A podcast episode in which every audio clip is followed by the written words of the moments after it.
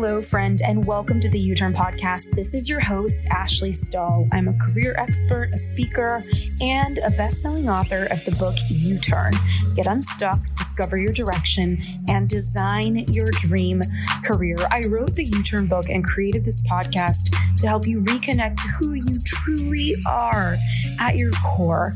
And that's why every single week I bring you a guest on with the intention of helping you upgrade your confidence in work and in love.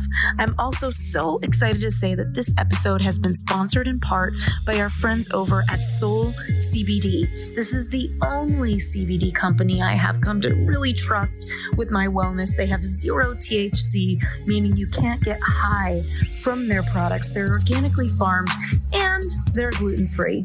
I love sleep, and when I don't get it, I feel like my entire day, my entire week, my entire life is thrown off. And during these times of stress, I started taking Soul CBD's Sleepy Gummy before bed, and I swear by them. Most nights, all I need is a half of a gummy, and these little babes have put my sleepless nights behind me with one delicious fruity bite. Their unique blend of CBD, CBN, and terpenes helps you fall asleep faster, stay asleep longer, and improve your overall quality of sleep. I always wake up refreshed. It's my new bedtime bestie. So, our friends over at Soul CBD, I contacted them and I got a discount code for 15% off your order. Just head on over to ashleystahl.com slash soul. That's A-S-H-L-E-Y-S-T-A-H-L dot com slash S-O-U-L to access our special page with them.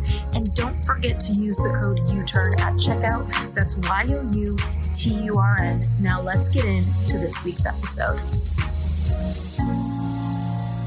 Hello, U Turn friends. It's Ash here. And today I have a really cool guest, Jen Riday. She is the host of the Vibrant Happy Women podcast. And it's for overwhelmed women who want to get off the hamster wheel and start making time for themselves without so much guilt so they can be more happy, more balanced, more heart centered in their lives. Um, and, you know, she's just really so amazing at helping you get that sparkle back. Her website is jenriday.com, R I D A Y. And today I want to ask her about intuition, boundaries, and fulfillment, which we all know I've written a lot about in my book, U Turn. Um, and I always get really excited when I get to talk to someone who has their own take on these things because I'm kind of always stewing in my own thoughts about fulfillment and intuition. So without further ado, Dr. Jen, thank you for coming on the show. Hey, thanks for having me, Ashley. Yeah, I uh, I'm curious. I know that you, I believe you're a mother of six. Did I read that right? That's right. And I have to add, I don't drive a conversion van and I don't homeschool. Everyone assumes those all go together. wow. Okay. So you are no stranger to work life balance as a topic in your mind. Um, you have a really successful show. And I want to understand like what are some of the tools you've put in place or boundaries you've put in place? How do you define boundaries? How have you kept yourself sane with six kids and a business? Uh, I didn't always keep myself sane. I got my PhD in human development and family studies when I and I graduated with that PhD with two kids and then went on to be a stay-at-home mom. I did that because I didn't love the politics of academia and I knew I could do the best job for my kids. Well, I tried to do it to so perfectly. I was baking bread and putting a lot of pressure on myself because I had this degree that eventually I burned myself out. So, six kids, and in between all of them, six miscarriages later, somewhere along the way, I decided I had to find a purpose outside of just being a mom. Not that that's a just, but I needed something more that was an identity piece for me other than being a mom. So, um, uh, long story short, I learned to start becoming clear on what I wanted. Mm. So many times, moms just uh, think about what their kids need, their spouse needs, everyone else needs, and they lose total track of purpose and what they're meant to do, what their gifts and talents are, what feels good to them, how they want their eggs, like that line in the movie um, yeah. goes. So I got clear on that. Mm, okay. So um, if you tell someone they need to set boundaries, how do you define a boundary? What's the definition for you? Okay, so everyone knows a boundary is kind of stating the rules of what you will and will not do in response to a situation or another person's behavior. A lot of people falsely believe it's getting other people to behave the way you want. That's not it. But I think if you take it a little deeper, um, it's understanding that you and you alone are 100% responsible for your thoughts, your feelings, your actions, and your results in life. So if you're feeling miserable like I was, it wasn't my kid's fault. It was because I wasn't having a boundary and being responsible for my thoughts, feelings, actions, and results in my life. And by the same token, we are not responsible for the thoughts, feelings, actions, and results of our spouse, our kids, of other people. It's truly owning that we are individuals responsible only for ourselves. And when we come from that place, it's so much healthier, so much less emotional baggage trying to be responsible for everyone else's outcomes when they're separate people. So, mm, yeah. love this. Okay. And you you use intuition a lot in your day-to-day life. I'm sure that's really powerful for your kids. How do you define intuition? What does it look like for you? And for anyone who's listening, how can we help them in getting started in honing that?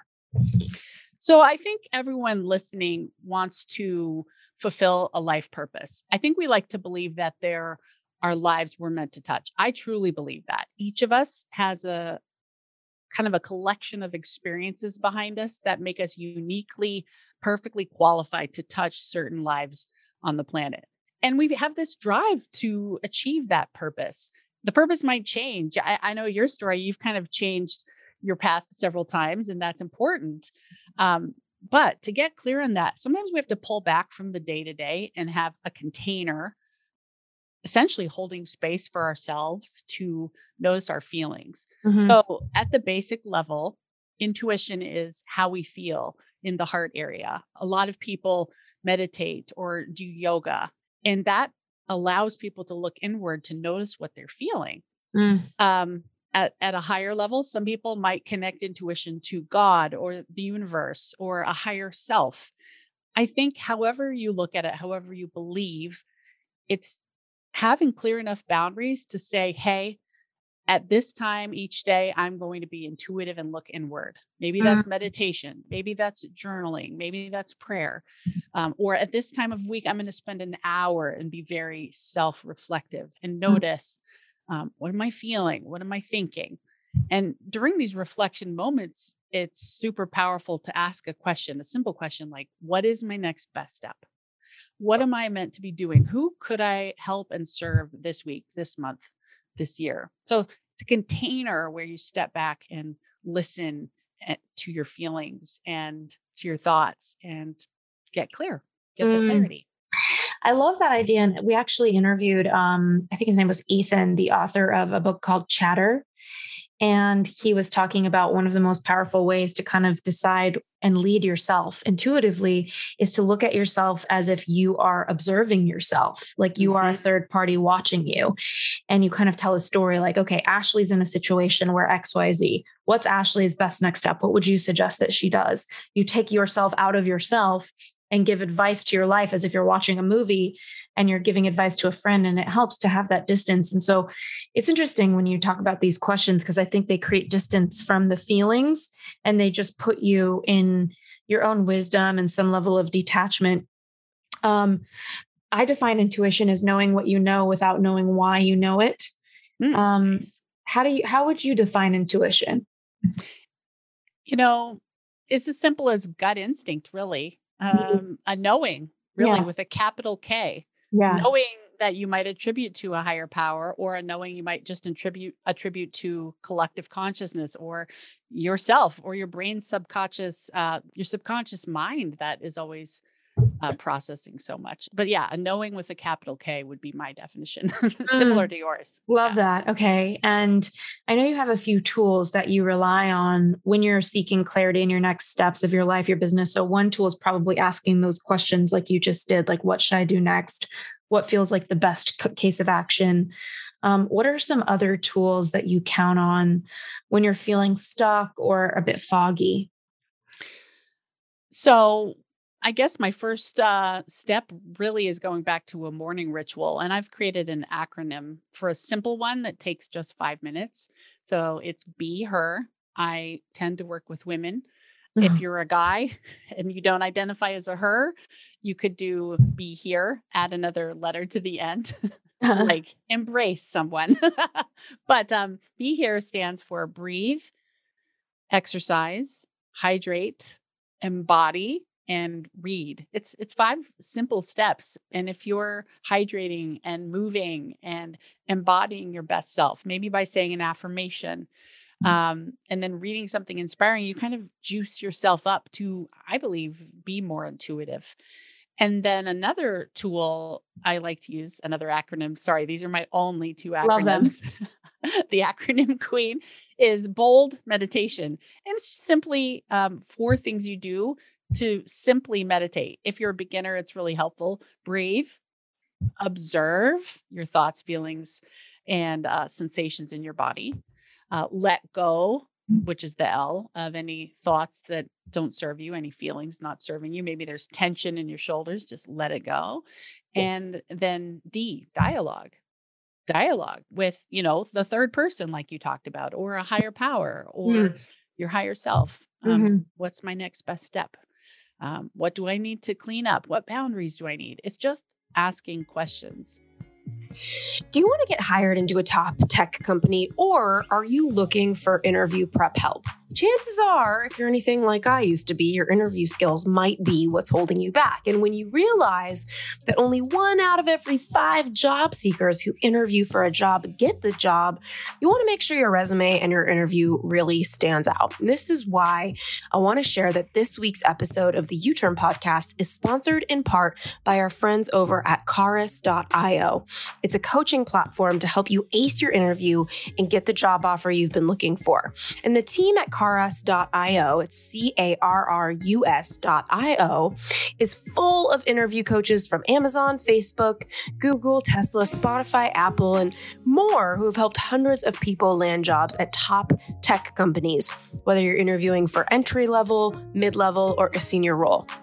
Their process is incredibly effective. It takes only three to four hours of focused interview prep in order for you to see big results and double your chances of getting hired. So head on over to carrus.io and book your first session with a tech hiring manager for free. Again, that's C A R R U S dot I O, and your first call is free.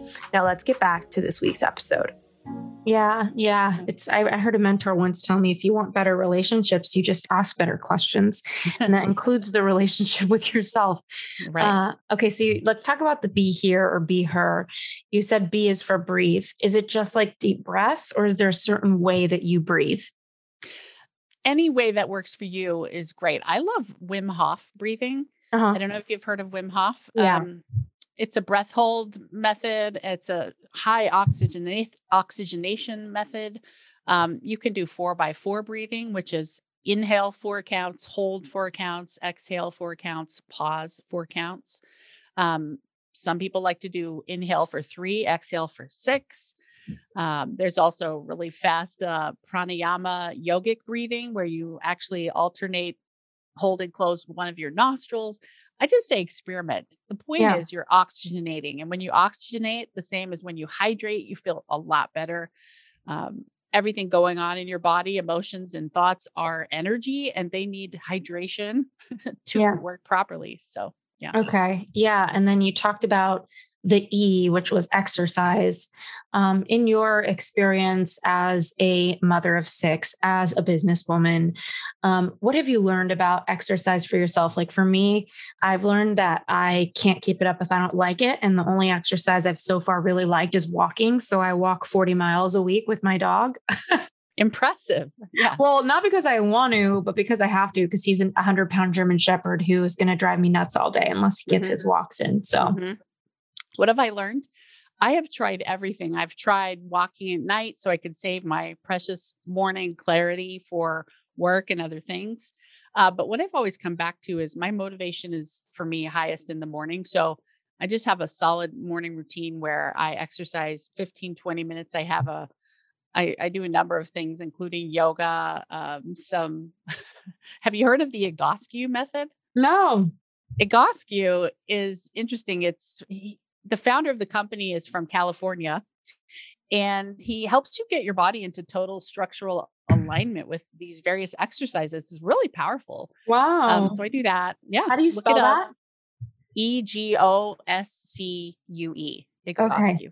Okay, cool. And um, the H for hydrating, you know, I feel like I need to do a whole podcast with somebody around hydration because I know how much our cells need water. And if they don't get it, it's like we have brain fog, we can't think.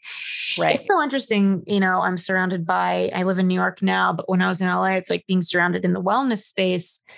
You're just around so many people who are putting like green juice and this and that. And all those things are awesome. But what's even more awesome is the basics like get enough sleep, hydrate, exercise. You know, if you're not doing that stuff, mm-hmm. you're just throwing some green juice on top of your okay basic choices, you know, um, what was the second E you had said after exercise? Embody. embody. So embody could be a number of things. Um, Tony Robbins likes to teach that we have a triad. We have to address our physiology. There's the physiology of depression, which is contracted. There's the physiology of um, confidence, which is expanded. In fact, they've noticed in scientific research, if you lift your sternum and your chin just a bit, you've heard of power posing by mm-hmm. Amy Cuddy. Mm-hmm. All of these um, changes in your physiology in your body boost the the testosterone and all the hormones responsible for feeling confident. So much so that when they did pseudo fake job interviews in an experiment, those uh, blind uh, researchers who were doing the job interviews who didn't realize it was a, an experiment we're giving the jobs to people who had power posed for two minutes prior to the interview. So, um, starting your day physiologically powerful really helps you start the day well. That's just mm-hmm. one part. If you add affirmations like a dialogue with your mind, building neural pathways that support you, thoughts like um, life is happening for me, not to me. I believe that. And I didn't always believe it. Another one I grew up on a farm not loving vegetables. And I realized that was a problem once I got to college and saw other people eating more than canned peas or canned corn. Funny enough, I grew up on a farm and that's how we ate. But I trained myself through embodying who I wanted to be to love vegetables. I love vegetables so much. I get super excited about a salad now. What a change I created simply by trying to believe new things and practicing yeah. new beliefs every day. So that's what embody really means being mm. the person you want to be, practicing it every morning. You know, it's so easy to believe life is happening for you when it's not really painful. But when it's really painful, you're like, how could this possibly be happening for me? What is a moment in time that you've had where you were like, life is not happening for me yet? oh my goodness. So I married a man who is super smart. In the old school diagnosis system, he would have been labeled with Asperger's, mm-hmm. probably, mm-hmm. um, which means he's super smart, but not necessarily very skilled at emotional connection. He also has a trauma background um, with his mom, who is probably also on the spectrum. And so that was super painful for me to hold this image of what a marriage should look like mm-hmm. and to see it wasn't going to happen. So I didn't feel like life was happening for me. But here on the other end of it, you know what that did for me? I had to learn how to 100% be responsible for my own happiness, mm. my own feelings. I had to go find the connection I craved elsewhere. Not that I had an affair or something. Don't get me wrong. Yeah. I'm I'm still with him. He's the father of our six kids and I love a ton of things about him. I can ask him anything, and uh, he's like a walking encyclopedia that's better than Google. Uh, but um, in terms of owning my happiness, being with mm-hmm. him forced that. I couldn't rely on him to meet any of my emotional or spiritual or social needs in the way I wanted. So I guess it did happen for me, not to mm-hmm. me, even though in the middle of it, I didn't feel that. It was. Yeah. Yeah. Okay. And um, I know one of the tools that you use is reframing facts. Can you explain what that means? Um, yes. Because uh, just for everybody listening, one of the tools that I use when it when shit hits the fan is that as someone who defaults to anxiety, I notice that my mind will spin out and catastrophize and make it worse. And so, one of the tools that I learned from dialectical behavioral therapy practices is called check the facts. So, I don't know if this is the exact same as your facts, but it's about looking at what is actually true. So, if something really bad happens to you, it's saying, how bad can this get? What's really the what's the most realistic thing that's going to happen? What's the worst case of that thing that's going to happen? Um, really just taking a look at where you actually are and not the worst case scenario. But anyway um, dr jen you tell me what's your relationship with reframing facts?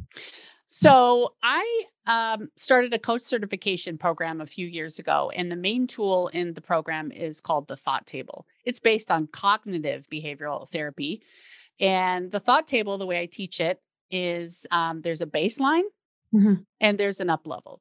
So the baseline, we go across, there's a fact, and the fact is provable in a court of law, totally neutral. There's a thought, there's a feeling that results from that thought. Our feelings drive our actions, and our actions yield our results. So facts, thoughts, feelings, actions, and results. So uh, when life feels really painful, we can yeah. look at that middle part of the thought table, the feeling, and say, "Oh, I- am feeling super crappy when violated. I just or, yeah, yeah, yeah, violated, um, sad, frustrated, worried, all of these things, um, resentful." And then you can back up and say, okay, I know every feeling starts with a thought. It really does.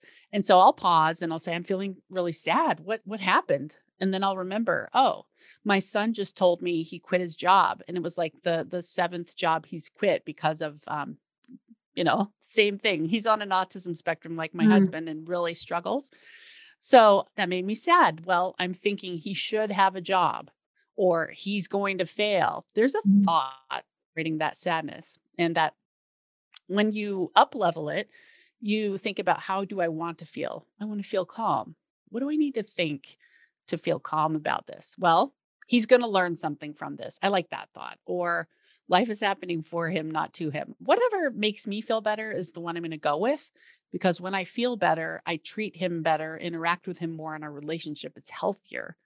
I get the idea. Oh, go ahead. Go ahead. You go ahead.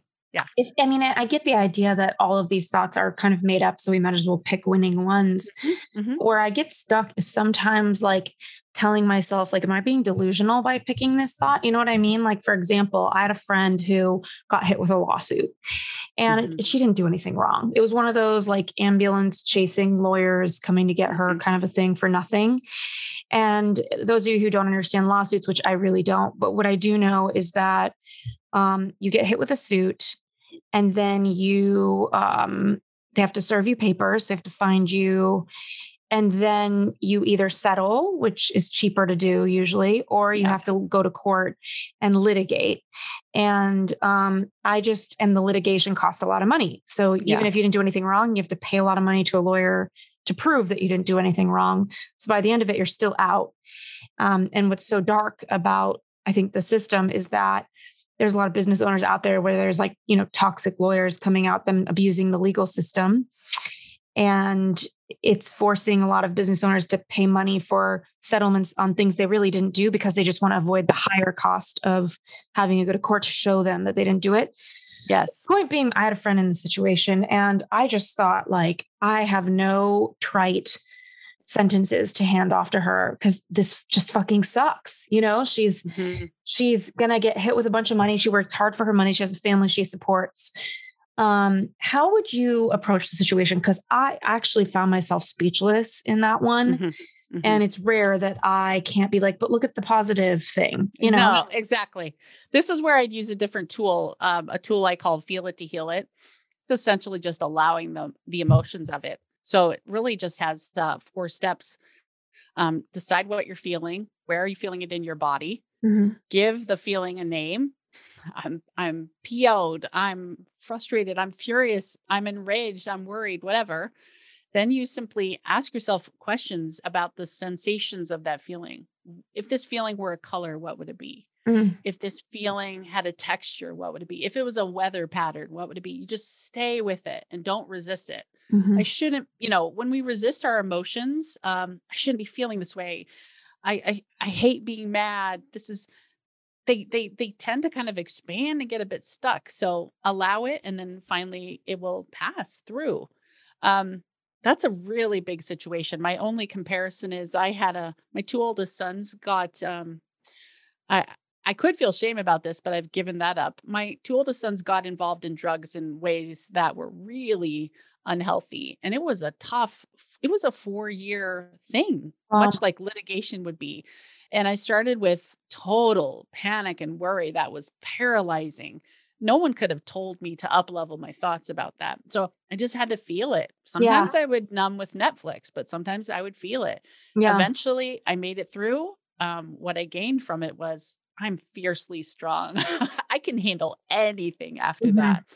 So I guess that's the tool I would recommend. Yeah. It it isn't fair, and sometimes we need to feel the emotions of it and really swallow and allow yeah. before we up level. But I think the day will come when she'll be able to look back and say, well, here are two good things that came out of that. You know, who knows? Did you know that 80% of the population, if not more, is deficient in magnesium, and that it is the number one mineral that you need to fight stress, fatigue, and sleep issues. So, with the summer season approaching, my schedule has gotten really hectic, and I noticed it was starting to wear me down. Even if I'm getting my workouts in, sticking with my daily meditations, doing whatever I can do to keep my stress low, I find I can still feel like I'm stressed. And that's why I've become completely obsessed with the magnesium breakthrough product from Bioptimizers. It's the only organic, full spectrum magnesium supplement that includes seven unique forms of magnesium for stress relief and better sleep, all in one supplement. So, when you can get all seven critical forms of magnesium, pretty much every function in your body gets upgraded from your brain to your sleep, pain and inflammation, and even less stress. So, with this one simple step, you can reverse magnesium deficiency in all of its forms. And I know since I started taking Magnesium Breakthrough, I noticed that my quality of sleep is better. And if you've been listening to this show for a while, you know I'm pretty obsessed with my quality of sleep, and I just wake up feeling more productive and overall less anxious throughout the day. So, right now, you can get 10% off with the special U Turn podcast coupon code when you visit magbreakthrough.com slash U Turn. That's M A G B R E A K T H R O U G H dot com slash U Turn, Y O U T U R N, and you enter the code U Turn 10 uh, to get your discount. Once again, that's magbreakthrough.com slash U-turn and the code Y-O-U-T-U-R-N 10 to get your discount. Now let's get back to this week's episode. Well, you know, and I think that's the difference between keeling over and surrendering. Like keeling mm-hmm. over is like denial or just pretending it's not there and and pushing down your feelings versus truly surrendering, which looks like these are the feelings I'm having and I'm feeling them now. Um, yeah. This is the situation I'm in, and I am allowing it to be what it is without me trying mm-hmm. to control it now. And um, on the note of your two, you said sons that had gone through drugs mm-hmm. or addiction. I had a sister with addiction. It's a very um, ended up it ended up taking her life, but it it's mm-hmm. a very uh, unspoken topic. And one thing that I learned that you kind of touched on was you talked about Netflix and, you know, kind of numbing yourself. I like to call that conscious numbing, like choosing to do yes. It. Yes. Um, you know, sometimes. Yeah. yeah. I, and kind of going back to the field of dialectical behavioral therapy, I, I'd studied it a bit when I was getting my master's in psych. And um, what I thought was interesting about it was that there is a certain point where, when your body is in shock or overwhelm or crisis, that distraction is a healthy course of mm. action that Absolutely. choosing something to distract you is actually a healing methodology so i mm-hmm. don't want to turn our eye to you know pushing things down or whatever remember that sometimes if something is just completely taken over your nervous system you're using yeah. some of the tools that dr jen is talking about maybe you do need a distraction there was one time a while back where I just had a really shitty day. And I'm a pretty optimistic person. So it's really not my vibe to get really hit by a day. Like usually by the end of the day, I've kind of moved on from whatever it was. And I couldn't. And I remember my therapist was like, you know, Ashley, like going on a date or two this weekend isn't a bad distraction for you. Like Mhm. you, and it's true when I'm on a date, I'm like literally not thinking of anything but like the questions they're asking me. And I never would have thought going on a date to be like a healthy distraction. I feel like, but sometimes these are things. So it's like finding that balance between surrender and feeling and distraction um, Mhm. when your nervous system is kicked up. Okay. So another thing I want to ask you about is criticism Okay. how to handle and face it. I know you talk a lot about this in your podcast. Um, I have a family member where she has a lot of trauma from her upbringing, and who doesn't? We all have it. So, she, and it really shows up around criticism. If she gets feedback about anything, not even criticism, just like feedback, it it turns into her melting down crying and we all need to hold space for her and then the whole Wow. thing becomes about her having a meltdown Mhm. and nobody got heard on their feedback or like there's so much more damage that happens after her crying meltdown that it's just a mess and so i know a lot of people you know we'll shut down when we get feedback we'll get offended when we get feedback it's so hard to just like put your chest out there and be like hit me feedback you know? Yes. so what would you suggest Well, two things come to mind. First is John Gottman. Um, he taught about four horsemen of the apocalypse that are extremely destructive in relationships. He studied it in terms of marriage, but it applies in all relationships. And those are criticism, but defensiveness is on the other side. Isn't that interesting? She's Mm. engaging in one of them, then contempt and stonewalling. Mm, Well, so that comes to mind. Um, she probably could be- benefit from learning that she's being defensive. I Yeah. don't know how you teach that. yeah Um, the other thing is simply um, being able to have healthy um, response to what is emotional abuse. In a funny way, she's engaging in a form of emotional abuse because she's not receiving feedback. yeah Um, so, having been on the receiving end of criticism, my husband speaks very clearly his mind because he doesn't soften things. So, I had to learn to get tough. But um, being able to say when someone's so critical, hey, you're criticizing me, just label it. If you don't want to hear it, hey, you're criticizing me. I'm not open to that. So that's the boundary side. But um, I guess with her, are you asking how should you handle it or how should she handle it? I think I was just kind of pointing out like these dynamics that can exist when somebody is getting criticism, like the meltdowns and the directions it can go. So for you Absolutely. personally, I like that tool you just gave of like, hey, I'm not down for criticism or whatever. I'm not open Right, to criticism. right.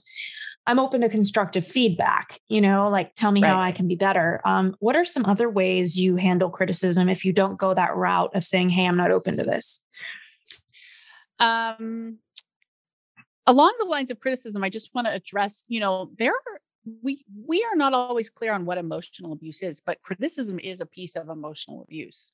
Um so is name calling trying to control um threatening intimidating loud voices anything that makes you feel emotionally unsafe you don't have to be around it. That's where that boundary comes back. Here's how i want to feel here's what i'll do in response. So for me, I'll say, Oh, hey, you're yelling. That makes me feel emotionally unsafe. I'm going to leave the room. Even my daughter, who's 12, she she's on the spectrum as well. We have a lot of fun in our home. Can you tell? She'll just shriek out randomly, Mom, where's my iPad? And I'll just keep teaching her. I'll say, Jane, that loud voice made my cortisol jump. I felt emotionally unsafe. If you keep your voice quieter, I can feel calmer. We'll all feel happier here. I just keep um, teaching and responding in that way. So, um, does that kind of answer your question? Just yeah. having clarity of what you want to feel yeah. and recognizing your emotional safety is important. Mhm. And um, maybe with with the person you're talking about, was it your cousin or sister? Just, just a distant relative, honestly. I went distant family relative? reunion people were talking about it at the reunion, and I saw it happen in real time. I was like, "Whoa, that's a whole thing." My boundary around that is I don't really interact with delicate people. I don't have time for that. so I wouldn't say anything to her. so yeah. Yeah, yeah. I mean, granted, there's probably people you're close to, like in life, where their reaction is just a nightmare, and it's like, how do we handle this? Oh, well, yes. My my my family, we have a lot of mental health things going on. The autism Yeah. is one thing, ADHD, there's anxiety. It all kind of goes together when you're overstimulated being on the autism spectrum. I just take a breath. I have my space. I have um, my husband and I have separate bedrooms, even though we don't we do interact sexually, okay? but we need spaces that Thank feel, you for that. we need to feel emotionally safe and have a space. I think kids need that. So I'll just retreat to my space. I have a key code door lock that nobody knows except my husband, and he knows not to type it in unless I ask him to. And um, that sounds extreme, but I need to feel emotionally safe to be able to handle all the emotions going on in our home and keep trying to teach people how to regulate themselves, you know? So I have to regulate first to be able to help others do it. So, yeah. Yeah. I just had a podcast interview. Um, I think it was Dr. Sam Rader. We talked about her work, which is called Source Code, and it talks about different traumas that we experience as infants and toddlers and how that translates into who we are as adults. And it was just so fascinating to really take a look at how you know it's, it's amazing that you're so focused on regulating your environment with everyone because you know at, when we have parents that are dysregulated the amount of behaviors that we develop bec- in response to that and that we you know can't blame them for because now it's our behavior is just astronomical. So um okay. And you also talked about shoulds uh, a lot in your podcast when i listened. Um can you talk to me a little bit about like what message you have for anyone around should and the feeling of should because you know i think discipline is kind of a key for freedom but there's a lot of like should sometimes in in the things we want to do to to be disciplined. So i don't know. Any feedback there? It's so interesting. Um there's so many areas of shoulds. I don't even know where to start but a lot of us think we should work at least 40 hours a week. Well i have six kids. I've decided no way I I should work and want to work 20 to 25 hours a, a, week. And at first I kind of thought is this possible? But the more I do it, the more I stay disciplined like you mentioned toward my desired outcome here with the hours. I'm absolutely allowing my business to thrive working that many hours because that's just the container I've created for myself. I couldn't have had that experience by just abandoning all those shoulds out there. That's just one example. Another one is spouses should share the same bed. That didn't work for us at all. We need space. We're both light sleepers. We're super happy. So I get a kind of a thrill at this point by identifying the should and living contrary to it to show other people what's possible. Who says, who says my kids should um, have a certain clothing style? They kind of look alternative. That's cool who says? So I really walk around saying, who says it should be that way? So I like it. Yeah. Okay. So I know that you have over 500 episodes of your show. So you've been at this for a while. And I'm curious to know um, what are some of the biggest things you've learned interviewing so many people and having so many conversations around vibrant happiness? Um, what are like a few fun facts or just like reflections that you have from your show? um, a fun fact I won't say names, but I interviewed a really big person. She told me as soon as we got on the episode, she said, This is my 937th podcast interview. Let's move it along. And she was incredibly rude and not present. And I was so surprised to see the behind the scenes of this person who's essentially a meditation guru. so that's the one extreme. The other extreme is I quickly realized even though we're in different states, often different countries, um, for me, there's deep energetic and spiritual connection. I'll sometimes get goosebumps just sharing the mic with someone, even if I don't have the camera on. Um, I think we're all very connected in ways we can't even fathom yet, energetically, spiritually. Um, that's my woo things. Um, I love people. I've learned I'm a I'm a great listener, and um, I love it. I love talking and listening. So, mm. Mm, okay. Well, uh, where can everyone find you other than the Vibrant Happy podcast, uh, Vibrant Happy Women podcast? Um, where else would you love for people to go if they want to learn more? Sure. JenRiday.com. You can learn more about the Vibrant Happy Women Club, where we work on all these tools I've talked about on the show. Um, also, you can see more about the coach certification there if you want to be able to teach these tools to other people um, they've been really powerful for me with my kids, very much so. So, yeah. Mm, thank you. Thanks again for coming on. Yeah. Thanks, Ashley. Thank you so much for tuning into the U Turn podcast. And thank you again so much for our sponsors. We are here because of you. And to our listeners, thank you for checking out our sponsors. We always pick people and brands that we trust and we believe in. And just for listening to the show, writing your reviews on the Apple app, and just being willing to make your own U turns. We'll see you next week.